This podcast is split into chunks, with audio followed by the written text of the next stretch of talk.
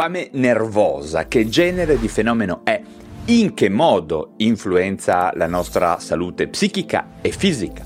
Come si può controllare la fame nervosa? Bene, questo tema di cui vorrei parlare oggi con tutti voi ha fatto capolino nella mia mente dopo aver notato come negli ultimi anni in ogni farmacia e parafarmacia si trovino cartelloni pubblicitari che parlano di fame nervosa.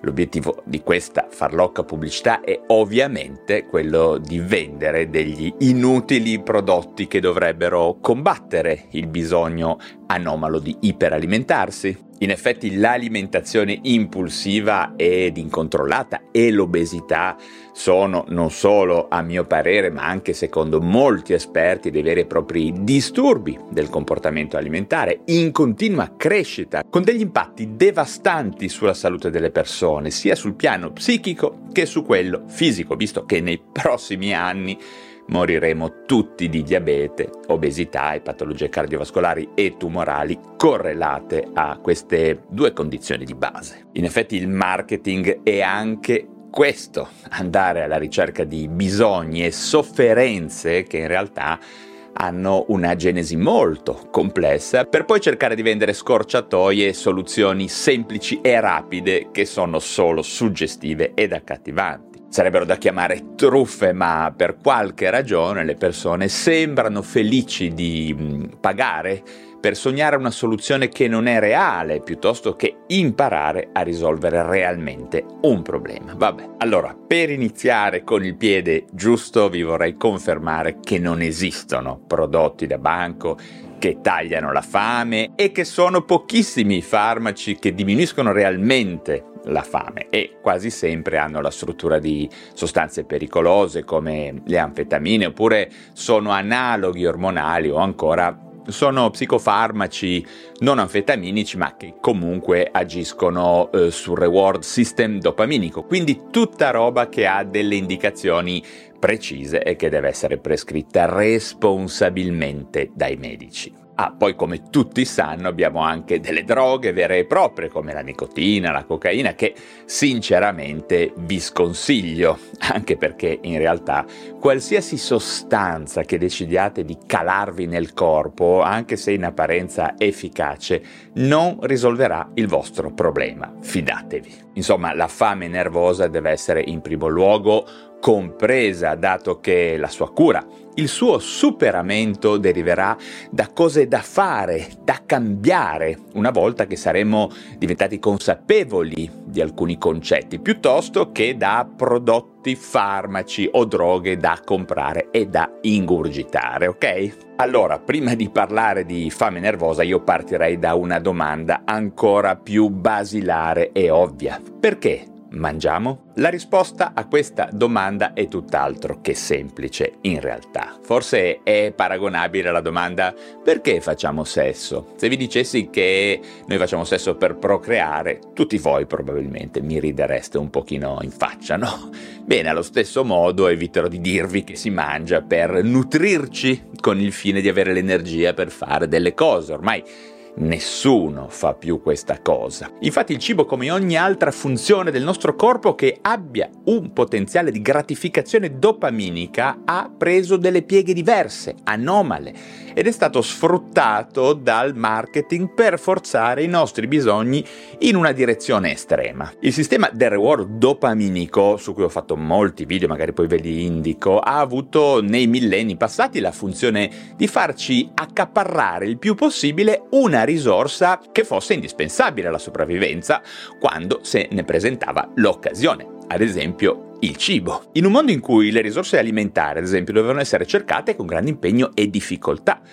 E infatti in un mondo in cui il cibo era una risorsa scarsa, una volta trovata una sorgente di cibo, il nostro istinto ci portava ad incorporarne il più possibile per creare delle scorte. Una cosa simile avveniva ed avviene con il sesso. Ma che cosa succede in una società in cui le risorse alimentari sono ovunque, eppure a basso prezzo. Cosa accade quando cibi spazzatura, ovvero alimenti con un bliss point talmente elevato da suscitare una vera e propria dipendenza, li trovi ad ogni angolo delle strade, nelle scuole, negli ospedali, oppure nelle farmacie, magari travestiti da cibi sani e magari messi vicino a prodotti contro la fame nervosa. Bene, quello che succederà è che molte persone, una percentuale elevatissima della popolazione occidentale, inizierà a compensare il disfunzionale stile di vita occidentale moderno con il cibo. Sì, proprio così. La pressione, lo stress nascosto, l'accelerazione, la volatilità del presente e l'incertezza sul futuro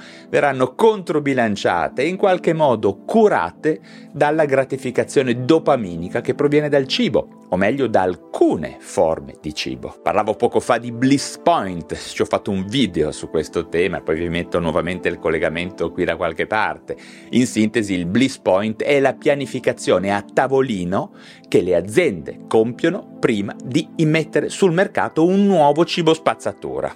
È una complessa miscela di componenti alimentari ma anche di percezione del prodotto. Vi faccio un esempio semplice? Bene, pensate alle cole o ancora meglio agli energy drink. Si tratta di prodotti sempre legati a stili di vita sani, sportivi, sport estremi o imprese straordinarie, ma poi alla fine sono semplicemente fatti di acqua e soprattutto zucchero e stimolanti. Zucchero, ovvero saccarosio, uno tra gli alimenti che dà più dipendenza e che tra qualche decina di anni quando ci saremo resi conto che tutti noi stiamo morendo di diabete e obesità, diventerà vietata probabilmente per i bambini e quantomeno regolamentata per gli adulti. E poi la caffeina e la taurina che sono stimolanti, nootropi li chiamano adesso i biohacker, ovvero sostanze fatte per tirare sempre più la corda e che in realtà non c'entrano nulla con la produttività ed il lavoro efficace e creativo. Queste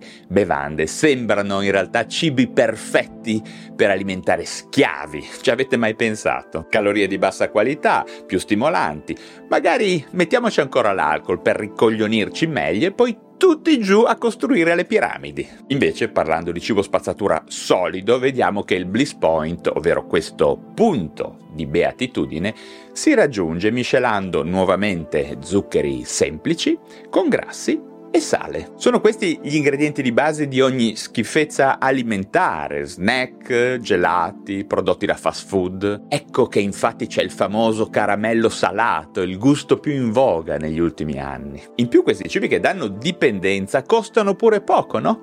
Ed ecco che il gioco è fatto. Ecco da dove deriva la nostra fame nervosa. Viviamo in un mondo dove facciamo lavori che ci schiacciano e che ci spremono e che ci prosciugano tutto il nostro tempo per due soldi e poi arriva l'industria del food, del cibo, che ci estrae questi due soldi che guadagniamo con lavori assurdi e logoranti per permetterci di compensare il nostro disagio mentale mediante gratificazioni dopaminiche alimentari che ci faranno morire di diabete e di obesità. Comodo, no? La nostra fame nervosa deriva direttamente da un macchinario perfetto che prima ci induce insoddisfazione e poi ci permette di compensarla con cibi malsani che sono progettati per dare dipendenza. Infatti la fame nervosa, se ci pensate, è una visione, parte sempre da uno stimolo immaginifico, un cibo, un prodotto, qualche cosa che ci è stato iniettato nel cervello prima dal marketing e poi ci viene reso disponibile da milioni di supermarket e servizi digitali pure che ti portano a casa il cibo, direttamente sul divano mentre ti rincoglionisci con Netflix o Prime Video. Tutto il mondo intorno a noi ci dice mangia, cazzo, mangia! Vedrai che mentre lo fai starai meglio. Tutti questi comportamenti ci hanno portato nella più grande trappola da cui noi esseri umani moderni dobbiamo riuscire a sfuggire. Un equivoco fatale e terribile. Sto parlando del fatto che provare piacere ed essere felici sono due cose completamente diverse totalmente diverse. Ricordatevelo quando penserete a come risolvere la vostra fame nervosa. Bene, quello di oggi credo sia un tema davvero importante anche perché vedo sempre più persone che scambiano il piacere con la felicità nell'alimentazione, nelle relazioni, nel sesso al lavoro, nello stile di vita in generale, negli obiettivi di vita. Bene, spero di essere stato chiaro, di essere stato utile e nel caso vi invito a sostenere il canale con un like se vi interessa la psichiatria e le neuroscienze, iscrivetevi subito alla piattaforma digitale da dove mi state ascoltando e se siete dei veri fanatici delle neuroscienze abbonatevi al canale YouTube e date assolutamente un'occhiata al mio nuovo libro PsyQ. Troverete il link da qualche parte dove si parla anche di tutte queste cose e in generale del rapporto tra stile di vita e salute mentale. Un caro saluto a tutti e ci si rivede presto per parlare di un nuovo argomento.